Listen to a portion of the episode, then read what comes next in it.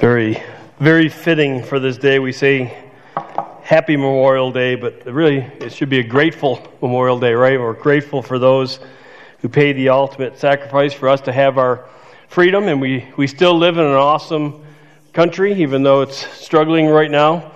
Uh, and we're so thankful for those who paid that price. We're obviously so thankful for Jesus Christ who paid that ultimate price for something far greater than just earthly freedom, but freedom uh, from the impact of, of sin, both eternal impact of uh, future in hell, but also here today. In fact, um, what we're talking about has everything to do with God freeing us, uh, Jesus Christ making it possible for us to be freed from fear and depression and uncertainty and hopelessness and addictions and the things that we struggle with. Um, and you know what we deal with and what we've been talking about the last several weeks. You go ahead and turn to 2 Corinthians chapter 10. Um, I was just thinking in the back there, every single one of these songs um, that we were singing, we were telling God, You are the one who is to work in my life. We trust you to do what you want to do in our lives. And I don't know if you pay attention to the words as you're singing them.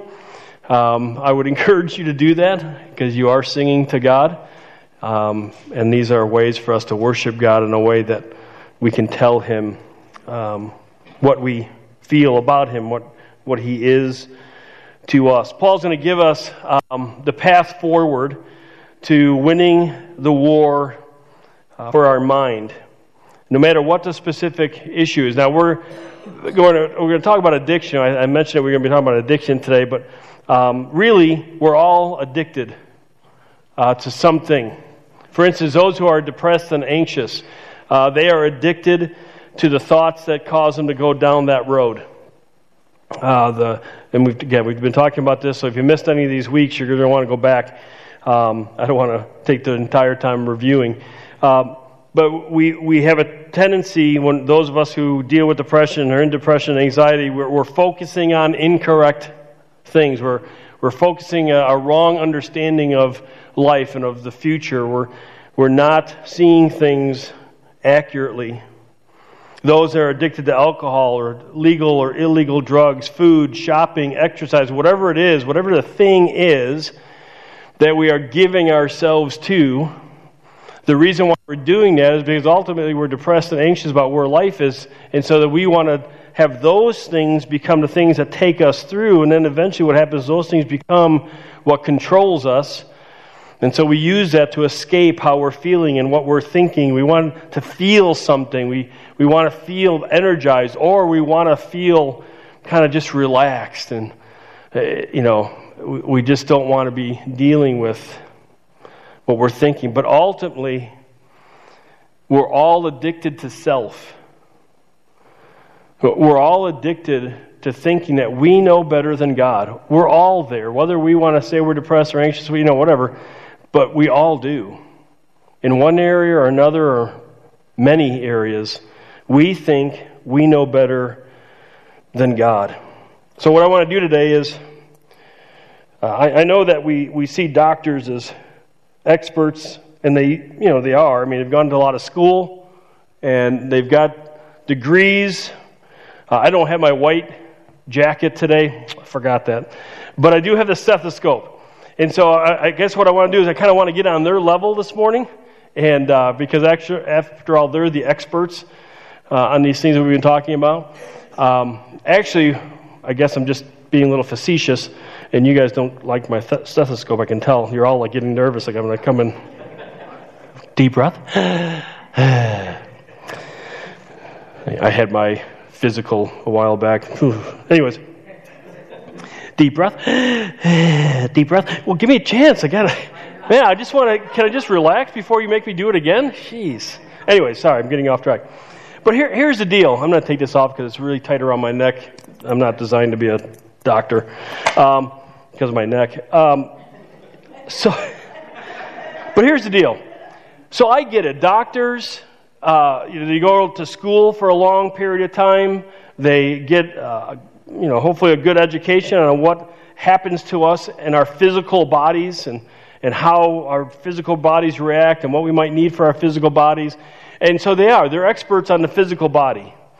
But I, but I have to push back a little bit for, for myself and all of us pastor guys uh, who are who have gone to school for a long period of time, who got degrees. I mean, if you don't believe me, you can go in my office. I have some up on the wall just because that's what you're supposed to do, and so I do. And so, where they're the experts in the physical world, we're the experts in the metaphysical world. That I mean the, the spiritual world. Now, I get it. Some doctors are quacks, and there are some pastors you shouldn't listen to.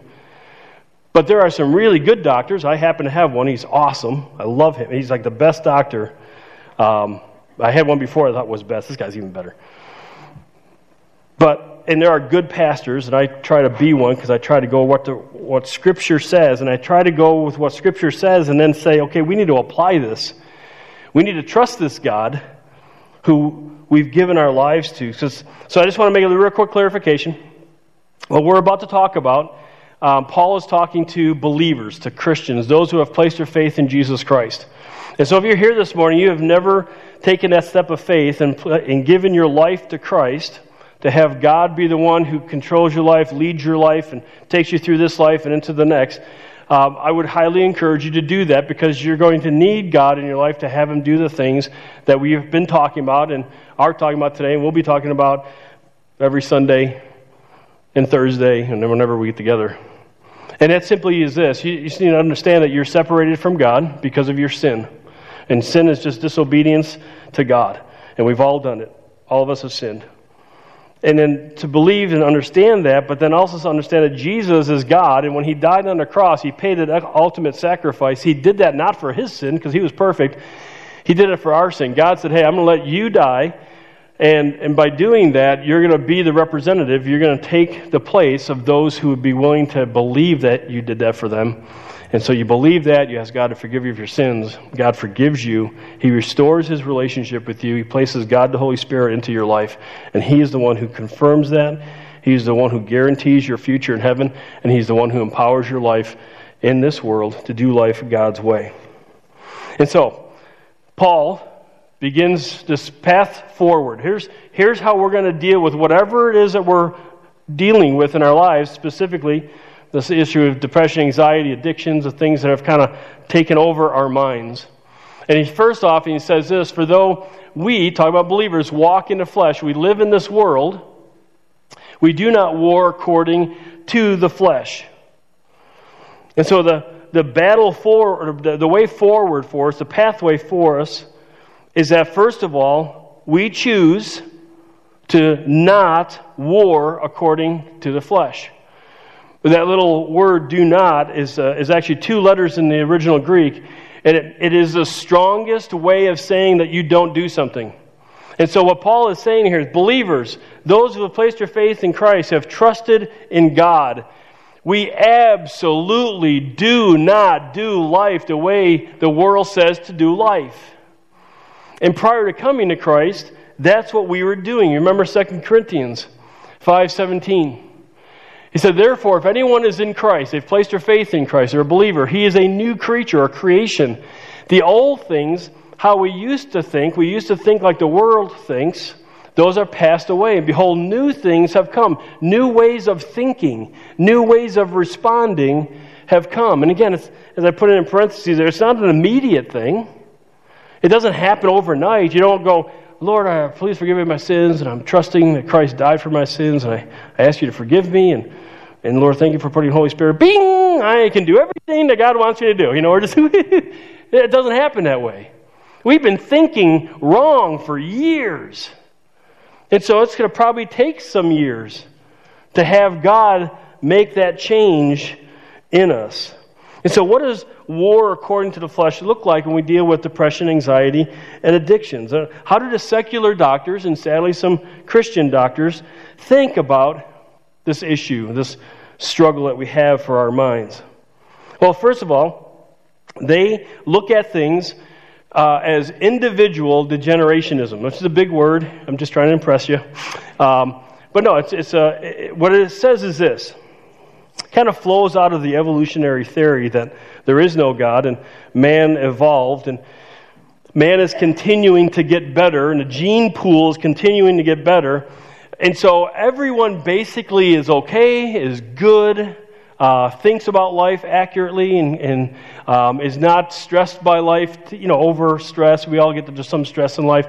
But everything is good. Everyone's, everyone's mental health is good. And we go through COVID. And we're locked in our homes. We all start realizing we don't. Our mental health isn't that good. In fact, even, again, Christians struggling. But, anyways, what they say is everybody is, is good, generally. But there's individuals who are degenerates. And it's not a, it sounds bad because we, we tend to use it not in a medical term. But basically, what it says, it, they're basically saying there's some individuals who are broken, who don't think right, who aren't experiencing the normalcy of everyone else. Because again, we're, we're a mass of cells and chemicals, and we're developing and becoming better and better and better and better, and our gene pool is getting better and better and better. And then there's just some, and so we need to fix them. We need to help them be better. We need to make sure that they are helping our gene pool continue to evolve and become better and better. And so, the, the, because they think that way, coming out of the evolutionary theory, they prescribe drugs. Because again, they believe all the abnormalities are chemically induced, so therefore the answer is chemical or medicinal. So, how did we get to this point? How did we get to the point that we see our physical bodies as simply physical and not physical spiritual like we really are? Like we were all the way up until what we're going to see here in a second, um, until the um, you know 1600 years since Christ, anyways. But really, all the way up to 1600s, everybody, including the doctors, they looked at humans as spiritual and physical. So, what I want to do is, I want to do this for you this morning. Because I think we think all of the medical world has a consensus that this is the way to deal with our issues of depression, anxiety, and addictions. And I'm here to tell you that's not true. And so I want to I want to take you through what non believing doctors who have been involved in this area believe about the situation. Just so you can know that there's a difference within the medical world about this issue of, uh, again, the, the, what we've been dealing with. The first one is Can, uh, Dr. Candace Pert. She's a former chief of brain bio, biochemistry at the National Health Institute. Uh, and so she's going to tell us, I'm going to have her read a quote, a little bit long, so hang in there. But she's going to tell us how did we get here? All right? So here's go. Here's how it goes. It was then that Rene Descartes, the philosopher and founding uh, father of modern medicine, was forced to make a turf deal with the Pope in order to get the human bodies he needed for dissection. So uh, Rene, he was going to uh, be dissecting bodies. He was going to research bodies, and that's what we want doctors to do, right? We love the fact that they're checking things out and making sure we get better and better and feel better and have the things that we need. So he was doing that. But there's an issue with the Pope. And so he had to make sure that he got that figured out. So Descartes agreed he wouldn't have anything to do with the soul, the mind, or the emotions. That was the responsibility of the church. He, uh, if he could claim the physical realm was his own. All right, so he talked with the, the Pope. They got that worked out. Alas, his bargain set the tone and direction for the Western science over the next two centuries. In two centuries, evolution came into play dividing human experience into two distinct and separate spheres that could never overlap. There is the physical, that's what science deals with, and there's the spiritual, that's what the church deals with, but you can't bring the two together. Creating the unbalanced situation, this, uh, this exclusive view of just the physical, that is mainstream science as we know it today. So then, how did that thinking um, impact. So we, we take that thinking. Uh, in the 1800s, you have evolutionary thinking, which kicks God out completely. There is no God. And we are just chemicals that have happened to become really smart, and we can do the things that we do. And, and, and then you have, in the 1900s, God kicked out of society. And so now God's not in government anymore. God's not in schools anymore. God's not in a lot of the churches anymore. And so now there's this really sense of God. If, if you even believe there's a God, you're a whack job. Like me. Kind of a, a whack job.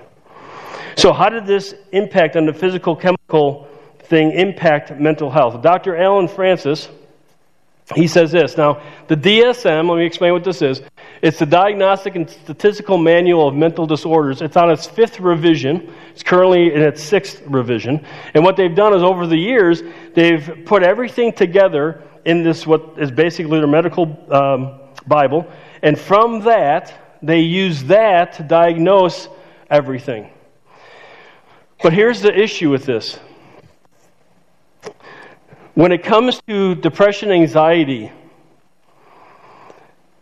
there, uh, the, the diagnosis is something that we do, that we tell the doctor.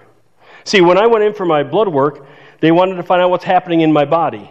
And so they did a physical test, blood work and urine analysis, and they looked at that and they said, Hey, Harold, um, your cholesterol is a little high, your uh, diabetes, your A1C looks really good, and your blood pressure is really good. Way to go. And so, how do they know that? Because they took tests. I walk in, hey, I'm feeling great, doctor. He goes, I know, but we need to take a test. Why? Because what I feel doesn't matter. But then once he's done with that, then he asks this question Have you had periods of sadness and discouragement and feelings of being down? And, and so I looked at him and I said, Well, don't you have a test for that?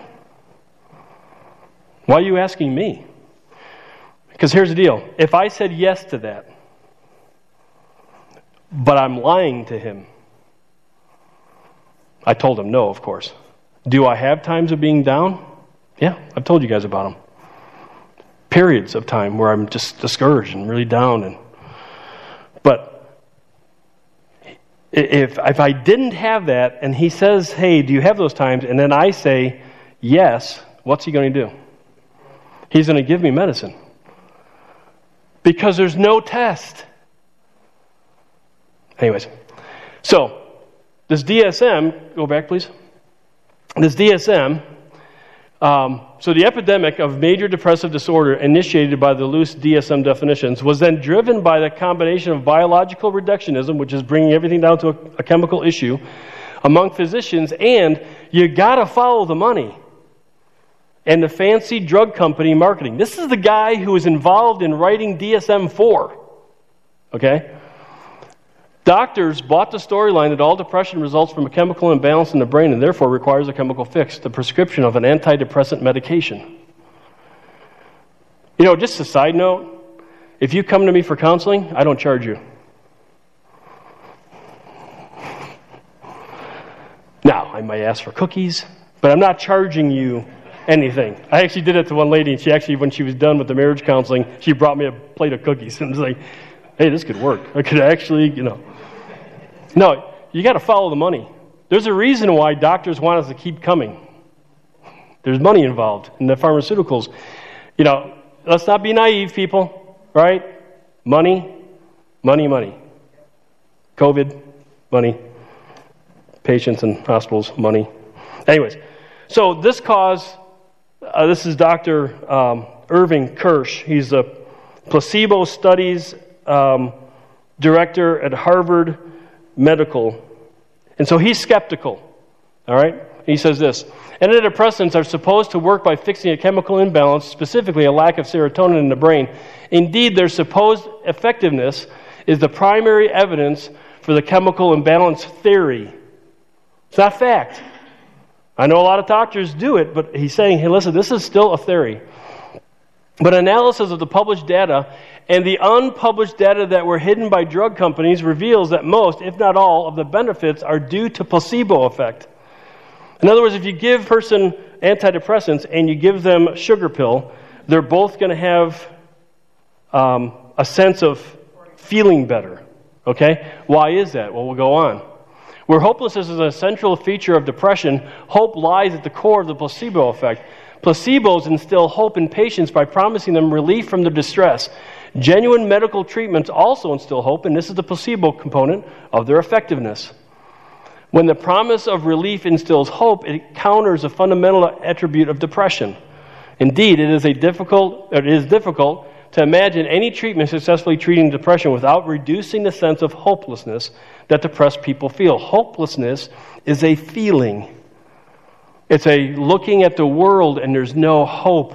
I'm going to look at what I'm, I got this coming and this coming, and I can't see this working right, and I don't see that happening right, and even something good happens, or something bad is going to happen. I'm just talking about myself, how I view things. If you're connecting with me, you know. I've got, I have to go in, a little TMI here, but I got to go in for my colonoscopy and endoscopy. I, get, I get it both ways. And so I got to go to the doctor, and, and I got to go to a doctor before I have to go to the to have the procedure. Why? They just want to meet me. Oh, you've already done this before. You know me. You know me inside and out. I mean, why do I got to go see the doctor again?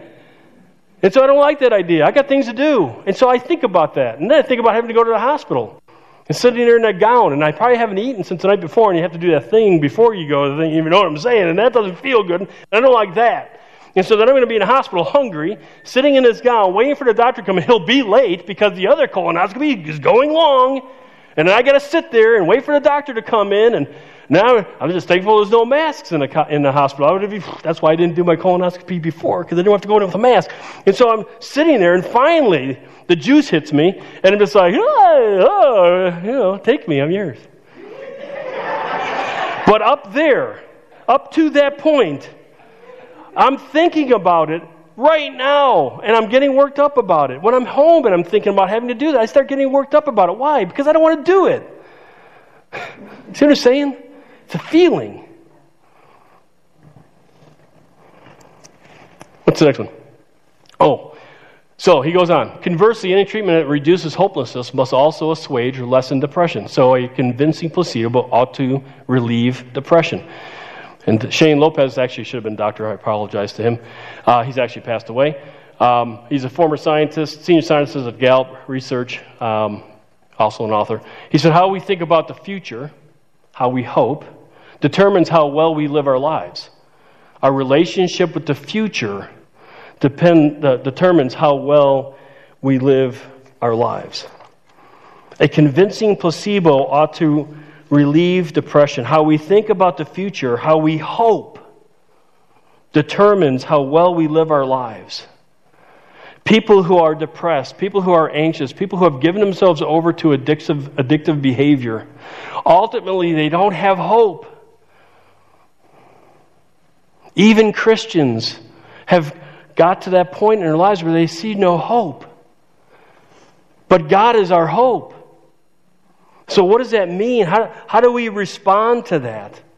And we've been talking about it for the last several weeks, and I talk about this all the time, but here's how Paul puts it in these last two verses. He says, For the weapons of our warfare are not of the flesh. It's not how the world thinks, but divinely powerful. They're God empowered. There is a spiritual side to life.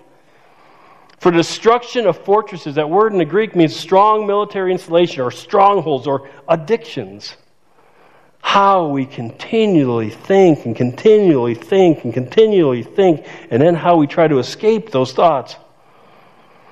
We are destroying speculations. That's our reasoning and thoughts. And every lofty thing that we know better than God, raised up against the knowledge of God. How much does God know? Everything, including things that could have happened that haven't happened including everything about you and everything about me. We just talked about it last week out of Psalm 139. He knows everything.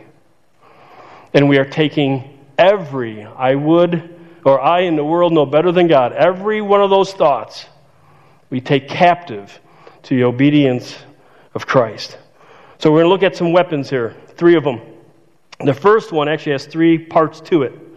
So, weapon number one is that we need to have a godly perspective.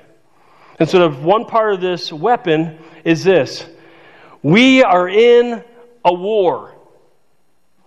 Plain and simple. And if you don't know that, you're being naive. We are in a spiritual war. Why? Because we are in a spiritual world. It's not just a physical. There is Satan. There are demons. We don't deal with them a whole lot. Why? Because we're already distracted by everything else in our world. We're not spiritual people. You go to some other countries where they're spiritists, where they're spiritual. Yeah, there's going to be more activity of, like that kind of stuff going on. Satan doesn't have to distract us with that because we're already distracted. Because why? Because we think everything's physical. But we are in a war. A war. Those who have placed their faith in Christ, we've already won the war, but we have battles. And what, what Satan's doing is he's influencing this world, and what we're trying to do is fight, move away from what the world thinks, but we keep getting drawn back into it because we're still in this flesh. And so there's this battle going on.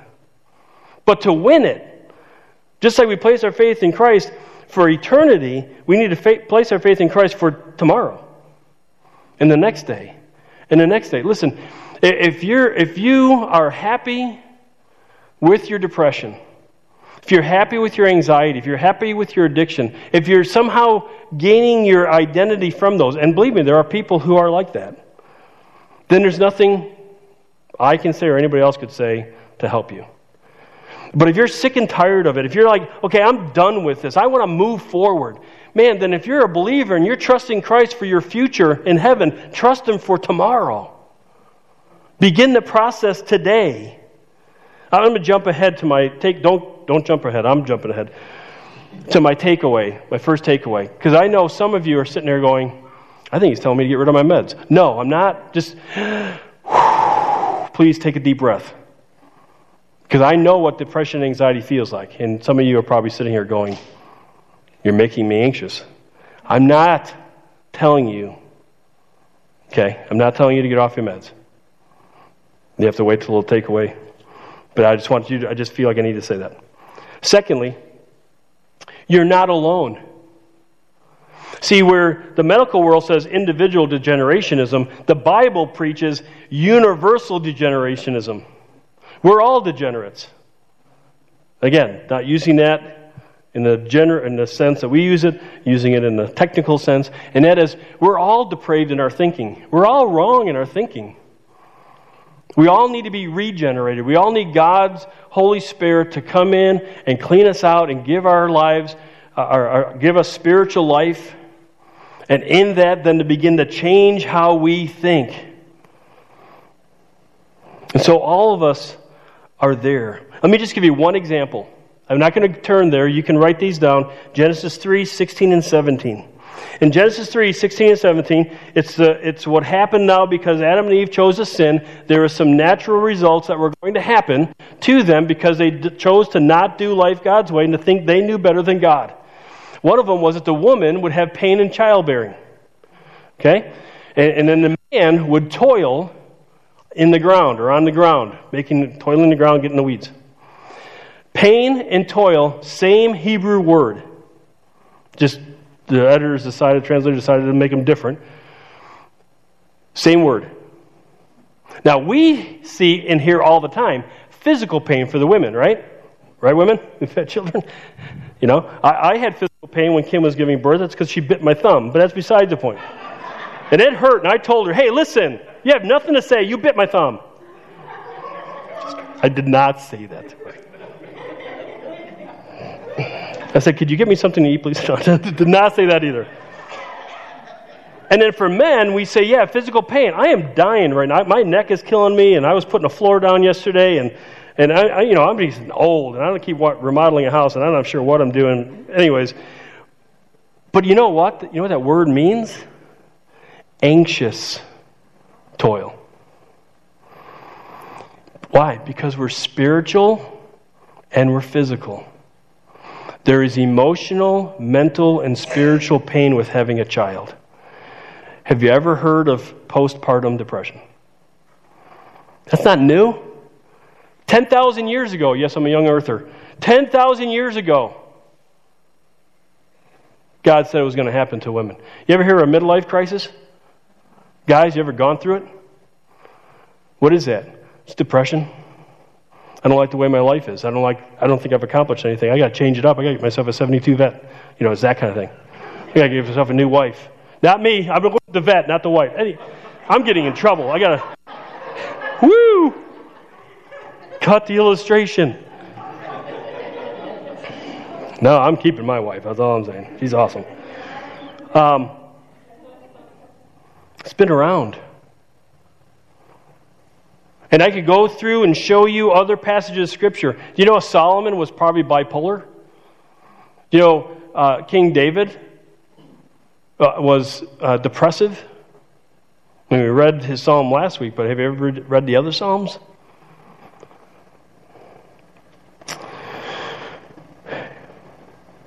I think I got another quote here. Yeah. So, depression is a natural and normal human response to emotional injury or loss. Even when depressed feelings become extreme or unrelenting, that means long term, these reactions usually have obvious causes, such as a breakup of a marriage, an inability to leave an unhappy marriage, the death of a loved one, failure to work, an inability to achieve one's fondest hopes in life. Life's not going my way. Now, as a Christian, by the way, it shouldn't be going your way, it should be going God's way. Ill health or lonely or uh, lonely old age. Tell you about my dad when my mom passed away. A human emotional or psychological state, basically a feeling, should not be considered a disease simply because it becomes extreme. Dr. Peter Breggin, a psychiatrist.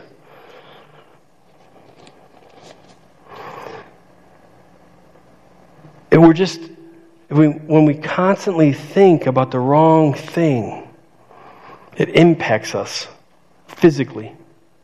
It's how we were designed. Change how you think, you change how you live.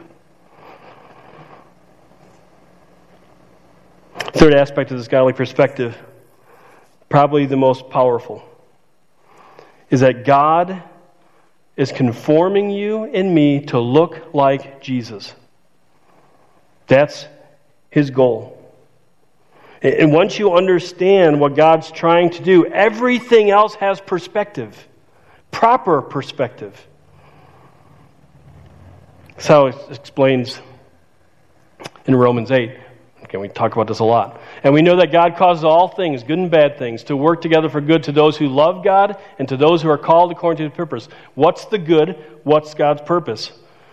For those he foreknew, he also predestined. He chose to save them from hell. Why? to become conformed to the image of his Son. God didn't save you and me to make better versions of us. You don't want a better version of me. You want me to become more like Jesus. That's the guy you want to have around you. I don't want you to be a better version of you. I want you to be more like Christ because that's what I need from you guys. I need you to to love me when I'm unloving. Like a sermon like today.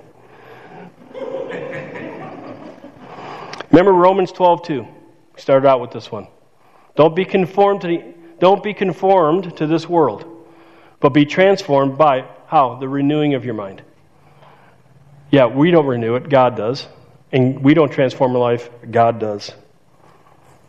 Paul says in Philippians 2 that Jesus humbled himself and was obedient to the point of the cross, and God highly exalted him for doing that. And so, our next weapon that we have is that we need to have a godly attitude like Jesus, and that is humility. Paul says that we are destroying speculations and every lofty things raised up against the knowledge of God. Put plainly, is stop thinking you know better than God. Be humble. Humble yourself. Speculations, it means um, cognitive process, reasoning, thought, rationalizations. We do that all the time. It's not Satan's thoughts. A lot of people say, yeah, well, you know, Satan, he gets me to do it. Satan, no, no, no, no. It's you. It's me. It's my thoughts. It's your thoughts. It's our rationalizations, what we think. We think we know better than God. The lofty things. It means to be have an exaggerated evaluation of self. Again, what we think. And they're raised up, lifted up, higher than the knowledge of God. How much does God know? Infinite amount. Everything. Including everything about you and me. Again, we talked about it last week. Speculations and lofty things left to linger become fortresses. Here's a quote. The Greek used logismos to describe the consideration and thought which preceded and determined one's conduct. In present context, logismos speaks of reasonings that are contrary or hostile to the truth. We got another one after. Okay. So these are these are thoughts that are hostile to the truth, hostile to what God says. Sherry, I think I missed that again. Where's that good quote that I had before? Before I go on. Yeah, struggle. What? Man, she's so good. So, here's a definition of a stronghold. A stronghold is a mindset impregnated with hopelessness that causes us to accept as unchangeable something we know is contrary to God's will. And he quotes another author. Or again, strongholds are negative patterns of thought that cripple our ability to obey God and thus breed feelings of guilt and despair, which is continuing depression and anxiety. They are burned into our minds either through repetition over time, such as occurs in an abusive or incestuous relationship, or through a one time traumatic experience.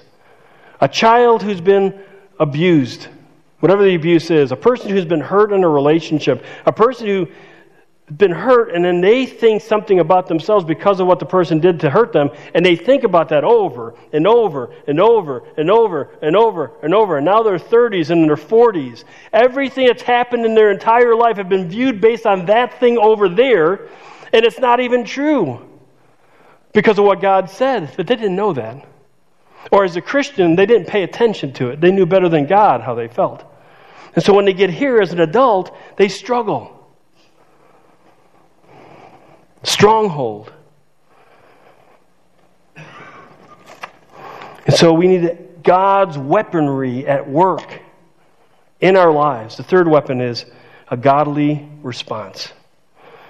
We need to take every thought captive to the obedience of Christ.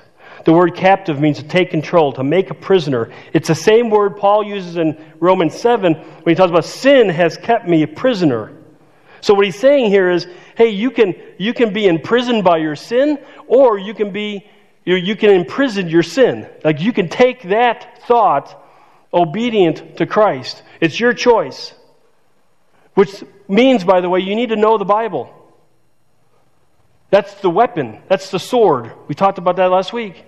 We, we need to know Scripture. 70% of church going people don't read Scripture seldom during the week. So no wonder we have Christians who are depressed.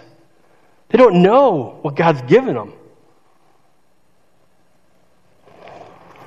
So we take the wrong, inaccurate thought, we apply Scripture to it, and we force that thought to be obedient to Christ. Isn't that awesome? We're not doing it, we're applying God's Word to it. Shing, shing, shing. Real quick. Oh, yeah. So Jesus says this. Thank you. If you continue my word, which are found in the Bible, then you are truly disciples of mine. And you will know the truth, not the lies that you're thinking, and the truth will set you free. So if the Son makes you free, you will be free indeed. You're in God's word, you know the truth. You take God's word, you apply it to your life, you take a step of faith, and then the Son sets you free. You got to know it, but you got to do it. And for some of you, you're thinking about that. I got to do it all the time. Yes. Yes, yes, yes, yes, yes, all the time. Thought comes in, kick it out. Thought comes in, God's word. Thought comes in, God's word. Thought comes in, God's word. Real quick, some steps of freedom. This is what I do. I'm just giving you what I do and what I've been doing for years, starting in my early 20s. I, I actually came up with this. you know. So, first of all, choose to take your thoughts captive. I have a thought that comes in my head and, and I say, Lord, I, I, choose to take that thought captive in obedience to you. And then I say, I, I, choose to abide in Christ. I choose to set myself with you, Jesus. Romans 8 11 says that the Holy Spirit puts us on like a glove. He empowers our mortal body. And so I have that idea in my head. I, I think about the fact that God's Holy Spirit is empowering me to do what I need to do. What do I need to do? I need to control my thoughts with Scripture. I need to have Scripture in my mind. I need to think Scripture. What is true about me? What is true about you guys when I think about you guys? What are the things that are discouraging me and getting me down? What's true about those things? From God's Word. And so you got to know God's Word. Matthew 4 is Jesus being tempted by Satan. What did Jesus do? He used the Bible. And then we need to respond appropriately. Whatever that looks like. It could be something very physical. Get out of the room that you're in, turn the TV off Put the phone down. Call for help. Text somebody. Email somebody. Call somebody. Respond appropriately. Fall on your knees. Someone once said it's hard to sin when you're on your knees. Oh, pretty good point. Well, besides training yourself to just these steps of freedom, what are some of the takeaways? I told you get back to this one. If you're on medications, I'm not saying stop. That's not my purview. It's not, I don't deal in drugs and medicine. I deal in the metaphysical. But start spiritually medicating. Get your mind thinking right. You never know. You could be finding that the meds are less and less needed. I mean, that's what happens to me physically. I, I was told to take more blood pressure medicine, but I didn't choose to do that. What I chose to do was start eating right and exercising, kind of, and doing what I knew I needed to do to get my blood pressure down. I go back to the doctor and he's like, hey, so how's that taking that medicine three times a day doing for you? Not doing it. Why not? Your blood pressure was awesome. No, I, I actually did the other stuff I should have been doing eating right, exercising. You know. Secondly, are you addicted to something? Stop self medicating and start spiritually medicating. Now, this may take a fire hose of spiritual medication. You might have to literally, morning to evening, just God's word, God's thoughts, God's music, just pouring it in, turning it, never having a TV on, reading the Bible for four hours a night rather than watching TV for four hours a night. Taking a break from doing whatever you do physically at night, and, or bring your Bible into your exercise, whatever. I don't know. I, you know, I don't live your life. I know what I have to do. And then third, this is going to take time. It's not an overnight deal. It's taking however long it's taking you to get to where you're at. It's going to take you some time. Now, that time period could be shorter than that time period because God's at work. If you choose to get God's word in your heart, and if you choose then to do what He says to do in spite of what you're feeling, thinking, or anybody else thinks, and watch Him then renew the way you think, and as you take steps of faith, transform the way you live. Let's go ahead and stand. We'll close in prayer.